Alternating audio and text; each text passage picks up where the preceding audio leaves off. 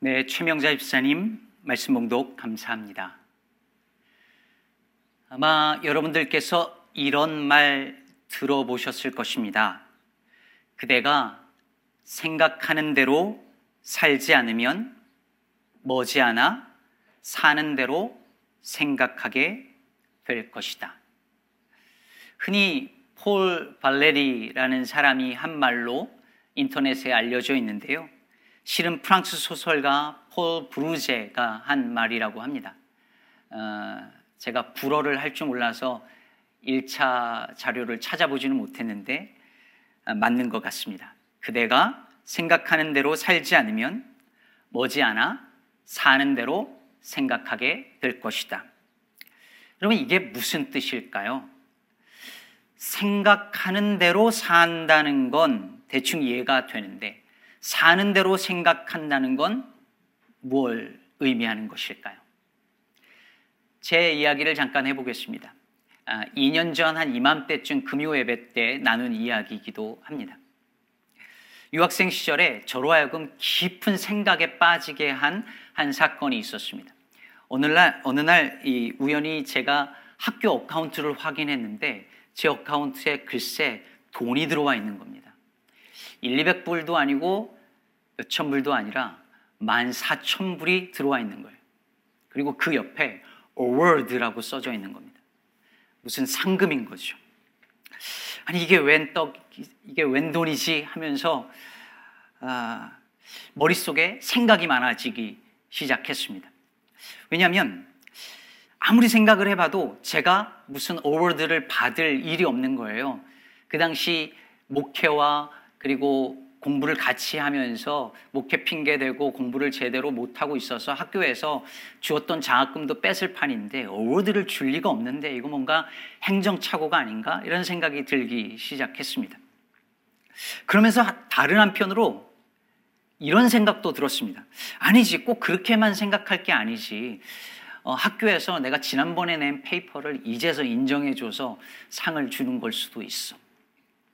생각이 여기에 이르자 그때부터 다른 생각들이 막 많아지기 시작했습니다. 아, 드디어 돈이 생겼다. 이걸 아내한테 어떻게 얘기를 하지? 어떻게 surprise를 해주지? 이 돈을 뭐 어떻게 쓰지? 기타 등등 생각이 많아졌습니다. 이게 바로 사는 대로 생각하는 것 아닐까요? 별 생각 없이 사는데 갑자기 생각하지 않은 돈이 들어왔습니다. 그래서 갑자기 생각이 많아집니다. 생각이 꼬리에 꼬리를 물고 이어집니다. 그런데 반대로 제가 생각하는 대로 살았더라면 어떻게 행동했을까요? 평소에 제가 내가 노력해서 얻은 돈이 아니면 내게 들어오는 돈이라 할지라도 내 것이 아니다라고 먼저 생각이 있는 거예요. 그럼 그 생각대로 사는 겁니다. 그 돈에 대해서 그렇다면 고민할 필요가 없는 거죠. 내가 생각한 대로 살면 그 돈은 내 돈이 아니니까 신경 쓸 일이 아닌 겁니다. 제가 이런 얘기를 하면 다들 제 얘기엔 집중 안 하고 그 돈은 뭘까 이렇게 생각을 다 하시는데 행정착오였답니다. 자, 여러분, 오늘 본문 22절에서 예수님께서 이런 말씀을 하세요. 내가 너희에게 이르노니 너희 목숨을 위하여 무엇을 먹을까? 몸을 위하여 무엇을 입을까? 염려하지 말라. 여기서 무엇을 먹을까? 무엇을 입을까? 하는 건 분명 생각의 문제죠. 무엇을 먹지? 무엇을 입지? 생각하는 거예요. 생각의 문제입니다. 그래서 KJV 영어 버전에서는 이 구절을 이렇게 번역했습니다. Take no thought for your life, what ye shall eat. 너희 목숨을 위해 무엇을 먹을까 생각하지 마라. 근데 여러분, 예수님이 정말 무엇을 먹을까, 무엇을 입을까 아예 생각하지 말라는 말씀이었을까요? 그렇지 않습니다. 집에서 가사를 맡은 분들 매일 생각하는 게 오늘 뭐 먹지? 오늘 뭐 먹이지? 이 생각이에요. 생각하지 않을 수 없지요. 오늘날 먹거리는 생각해야 하는 문제입니다. 건강만이 아니라 환경과 기후를 위해서 육식을 줄여야 하지 않을까 생각하는 문제입니다. 과하게 먹는 것, 혹은 음식을 버리는 것, 이거 죄 아닌가? 생각해야 합니다. 입는 것도 마찬가지예요. 예배 드리러 나아갈 때는 어떤 옷을 입는 게 좋을까라는 생각부터 시작해서 이렇게 비싼 옷을 입어도 될까? 혹은 노동자 착취로 유명한 모 회사 제품인데 이걸 입어도 될까? 하는 생각까지 여러분 우리는 생각해야 합니다. 생각 없이 먹고 입으면 어느 순간 생각이 많아지는 날이 반드시 옵니다.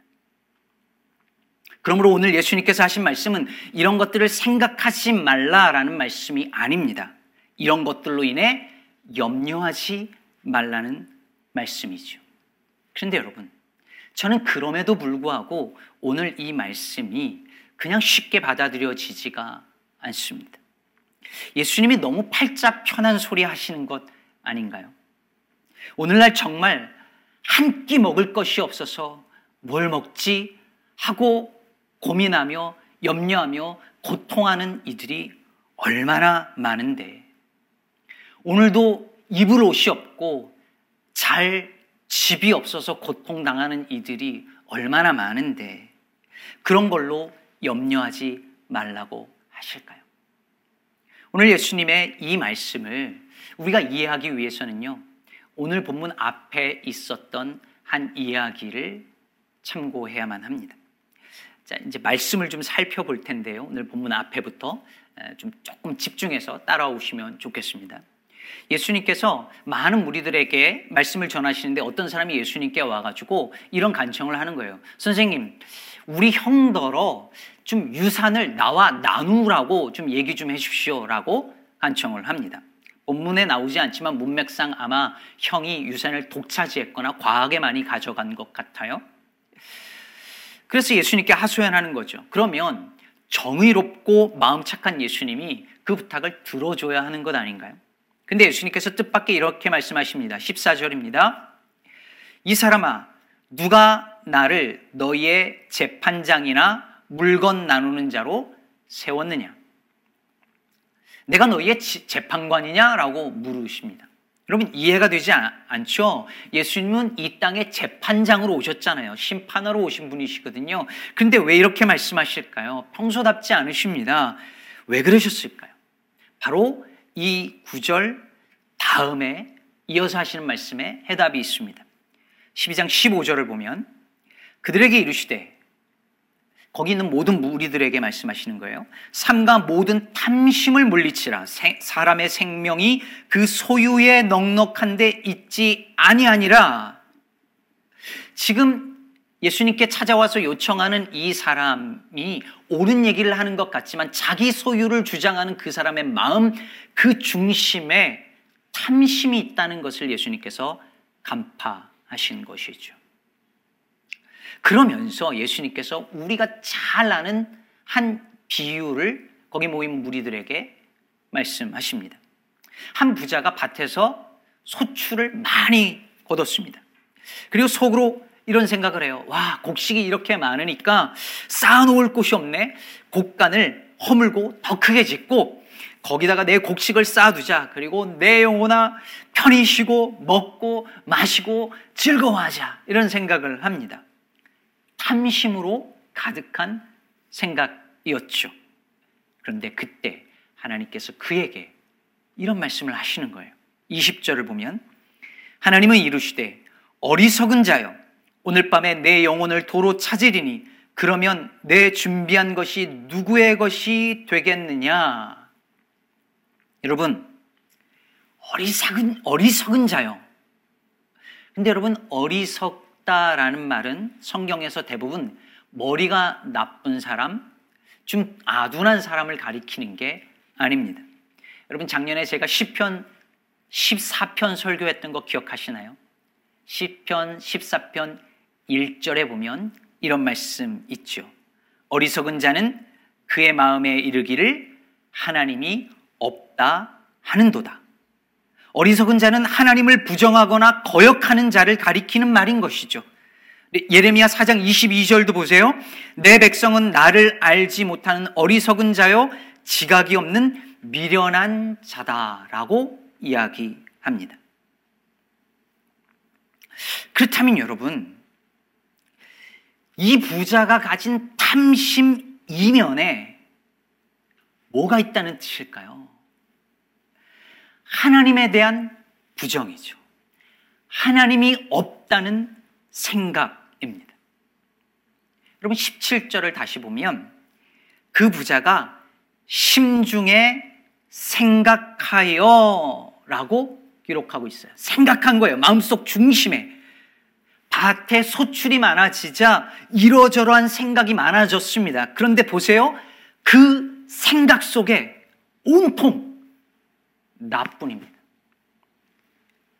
본문을 보면 심중에 생각하여 이르되 내가 곡식 쌓아둘 곳이 없으니 어찌할까 하고 또 이르되 내가 이렇게 하리라. 내 곡간을 헐고 더 크게 짓고 내 모든 곡식과 물건을 거기 쌓아두리라. 또 내가 내 영혼에게 이르되 영혼아 여러 애쓸 물건을 많이 쌓아두었으니 평안히 쉬고 먹고 마시고 즐거워하자 하리라.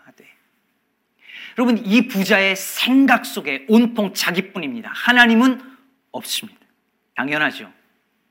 생명과 안전이 하나님이 아니라 소유의 넉넉함에 있다고 믿었으니까요. 자, 여러분. 이제 오늘 본문으로 돌아와 보겠습니다. 예수님께서 유산을 내게 좀 나누어 달라고 부탁하는 이 사람 속에 탐심이 있는 것을 보시고 한 부자 이야기를 통해서 그 탐심의 본질은 뭐냐면 생각 속에 하나님이 없다라고 하는 사실을 말씀하셨죠. 그리고 바로 그 다음에 22절이 이렇게 이어지는 것입니다. 또 제자들에게 이르시되 그러므로 내가 너희에게 이르노니 너희 목숨을 위하여 무엇을 먹을까 몸을 위하여 무엇을 입을까 염려하지 말라. 여러분 예수님이 누구에게 이르셨다고요? 제자들에게. 너희에게라고 하면서 제자들에게 말씀하세요. 여러분 이게 왜 중요할까요? 아까 이야기들은 앞에 이야기들은 우리에게 얘기한 거예요. 근데 이 이야기는 제자들에게 이야기한 것입니다. 왜 중요할까요? 너희 제자들은 달라야 하지 않겠냐는 말씀인 것입니다. 저들은 그 생각 속에 하나님이 없어서 탐심으로 가득 차 있지만 너희들은 제자들은 그러면 안 된다는 말씀입니다. 까마귀를 생각하라는 말씀은 공중에 나도 나는 새도 입히시는 하나님을 생각하라는 말씀입니다. 백합화를 생각하여 보라는 말씀은 들에 핀 꽃도 풀도 입히시는 하나님이 너희를 입히시지 않겠느냐? 그러니 다른 이들은 몰라도 너희들은 그 생각 속에 하나님을 품어야 하지 않겠느냐? 라는 말씀인 것입니다. 그러므로 사랑하는 여러분, 염려하지 말라는 말씀은요, 그냥 아무 생각 없이 편안하게 살라는 말씀이 아닙니다. 오히려 생각하라는 말씀입니다. 내 생명과 안전이 소유의 넉넉함에 있는 게 아니라 하나님께 달려 있다는 사실을 매일매일 일상 속에서 거듭 생각하라는 말씀인 것입니다. 저는 석사 과정을 5년 아, 하면서 단 한 학기도 등록금 결, 걱정을 하지 않은 적이 한 학기도 없는 것 같아요. 과연 이 학기도 끝낼 수 있을까? 내가 무사히 이 학기도 마칠 수 있을까? 매번 염려를 했어요. 그때 제가 느낀 게 있습니다. 제 어카운트에 돈이 들어오면요. 염려가 사라지더라고요. 근데 돈이 없으면 염려가 찾아와요. 제 염려를 결정하는 것이 하나님이 아니라 돈이더라고요. 여러분 생각해 보세요. 오늘 본문 앞에 나오는 그 예수님의 비유 속에 그 부자는요, 이제 아무 염려가 없어요. 충분한 양식이 있고, 그것을 채울 곳간이 있고, 그 곳간을 지을 돈이 있으니까요. 돈이 있으니까 염려할 필요가 없죠. 자, 이제 내가 먹고 마시고 편안히 즐거워하자라고 말할 수 있어요. 돈이 있으니까요. 그러므로 여러분, 염려하냐, 안 하느냐가 중요한 게 아닙니다. 오늘 본문의 핵심은 염려하지 않는 게 아니에요. 염려하는 내 마음 속에 하나님이 계시는가? 반대로 염려하지 아니하는 내 마음 속에 하나님이 계시는가? 그것이 문제입니다. 사랑 여러분, 요즘 아무 염려 없이 혹시 편안하신가요? 별 걱정은 없이 사시나요? 혹시 그 별 염려 없이 별 걱정 없이 사는 것이 그것이 하나님에 대한 신뢰 때문인가요? 아니면 내 은행 잔고가 바운스 날 일 없고 건강에 이상 없고 직장 튼튼하고 보험과 연금이 있기 때문인가요? 우리의 염려를 혹은 염려 없음을 만들어주는 것, 내 염려 없음을 보장해 주는 것이 우리가 가진 소유일까요? 아니면 하나님일까요? 만약 하나님을 붙들지 않고도 염려 없이 산다면 사랑하는 성도 여러분, 그것으로 염려해야 합니다. 성경은 곳곳에서 우리에게 염려하라고 말하고 있어요. 이사야서 32장 11절은 너희 염려 없는 자들아 당황할지어다 라고 말하고 디모데전서 3장 7절은 마귀의 올무에 빠질까 염려하라고 말합니다. 신명기 8장 13절 14절은 또 내 소와 양이 번성하며 내 은금이 증식되며 내 소유가 다 풍부하게 될 때에 내 마음이 교만하여 내 하나님 여호와를 잊어버릴까 염려하노라라고 말씀합니다.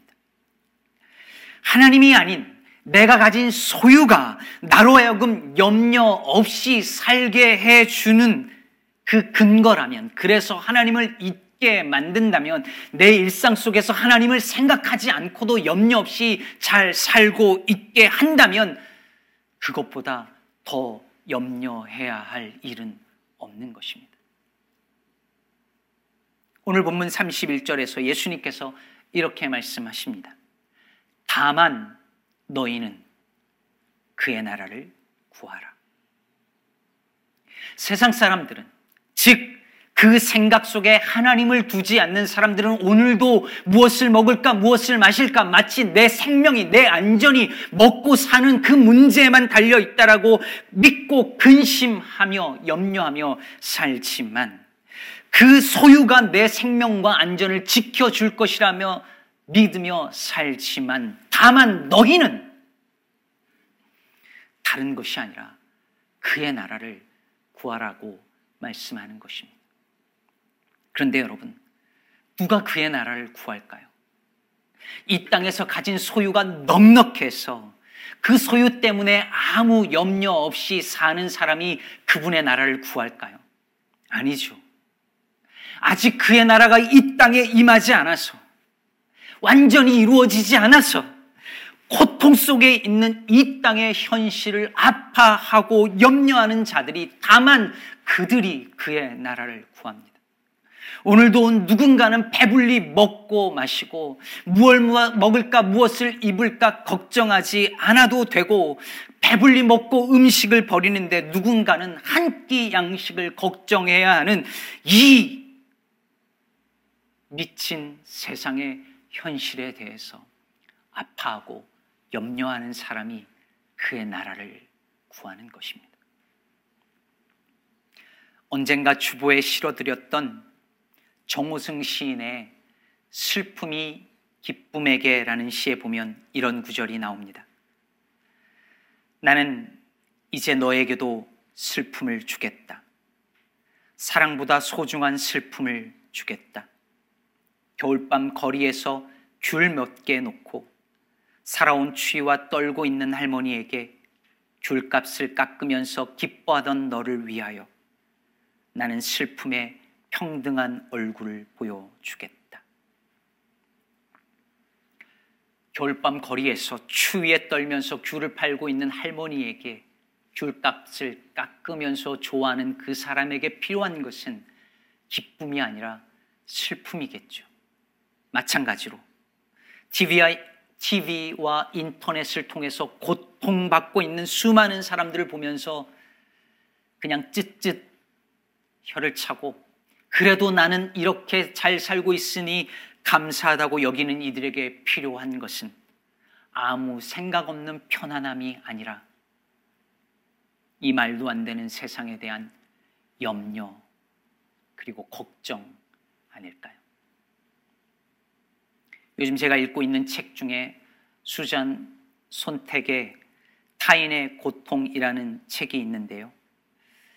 이 책은 우리가 매체를 통해서 보는 수많은 사람들의 그 고통, 전쟁이나 폭력을 겪어서 사람들이 고통하는 그 이미지, 그 사진들을 보면서 우리가 흔히 연민의 감정을 느끼는데 그 연민이 마치 나는 저 사람들이 겪는 그 고통의 원인과 상관이 없도록 느끼게 만든다고 말합니다.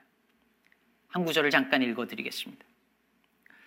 고통받고 있는 사람들에게 연민을 느끼게 하는 한 우리는 우리 자신이 그런 고통을 가져온 원인에 연루되어 있지는 않다고 느끼는 것이다. 우리가 보여주는 연민은 우리의 무능력함 뿐만 아니라 우리의 무고함, innocent도 증명해 주는 셈이다. 아, 정말 불쌍하다. 어떻게 라고 느끼는 그 연민의 감정, 그 이면에 저 고통의 원인에 나는 연루되어 있지 않다. 나는 인발부되어 있지 않다. 나는 저들이 고통당하는데 책임이 없다라고 느끼고 있는 것 아니냐는 말이죠. 저는 이 책을 읽으며 제 영혼에 대해서 염려하기 시작했습니다. 저는 큰 돈을 벌진 않지만 무엇을 먹을까, 무엇을 입을까 매일 염려하지 않아도 잘 먹고 잘 입고 삽니다. 그런데 그 염려 없음이 정말 하나님에 대한 신뢰 때문인지, 제가 가지고 있는 어떤 소유 때문인지, 정직하게 볼 때 잘 모르겠습니다. 그렇게 먹고 사는 문제에 대해 큰 염려 없이 살면서 인터넷을 통해서 누군가 정말 뭘 먹어야 하는지, 뭘 입어야 되는지 알 수 없는 그 고통 속에 있는 사람들의 그 고통에 그저 불쌍하다고 안타깝게 여기면서 나는 그들의 고통에 책임이 없는 것처럼 삽니다. 저는 이런 제 영혼의 상태가 심히 염려스럽습니다. 사랑하는 성도 여러분, 오늘 말씀은 무조건 염려하지 말라는 말씀으로만 읽으면 충분하지 않습니다. 오늘 말씀은 무엇을 위하여 염려하느냐, 혹은 무엇을 위하여 염려하지 않느냐에 관한 말씀이고, 염려하거나 혹은 염려하지 않는 그 근거는 무엇이냐고 묻는 말씀입니다. 오늘 이 설교를 듣는 분들 중에 오늘도 무엇을 먹을까, 무엇을 입을까 염려할 수밖에 없는 분들이 계실 것입니다. 당장 이번 달 렌트비를 걱정해야 하고, 신분 문제를 염려해야 하고, 병든 가족을 위해 염려해야 하는 분들이 계십니다. 그런 분들에게 주님의 말씀을 전합니다. 공중의 새와 들에 핀 꽃들도 입히시는 하나님을 생각하고 그분의 나라를 구하십시오. 그들을 먹이고 입히신 하나님께서 여러분을 도와주실 것입니다. 반면에 무엇을 먹을까, 무엇을 입을까 염려하지 않아도 살 수 있는 여러분에게 주님의 말씀을 동일하게 전합니다. 그걸 염려하지 않아도 되는 이유가 여러분의 소유로부터 오는 것인지 하나님으로부터 오는 것인지 돌아보시기 바랍니다. 만약에 교만하여 하나님을 잊고 살고 있다면 염려하시기 바랍니다. 기도하지 않아도 큰 걱정거리 없이 살고 있는 여러분의 영혼에 대하여 염려하시기 바랍니다. 타인의 고통에 불쌍하다고 느끼는 연민의 감정만으로 책임으로부터 도망치려는 그 영혼의 상태에 대해 염려하시기 바랍니다. 마지막으로 우리 모두를 향한 주님의 말씀을 전합니다. 다만 너희는 그의 나라를 구하라. 그리하면 이런 것들을 너희에게 더하시리라.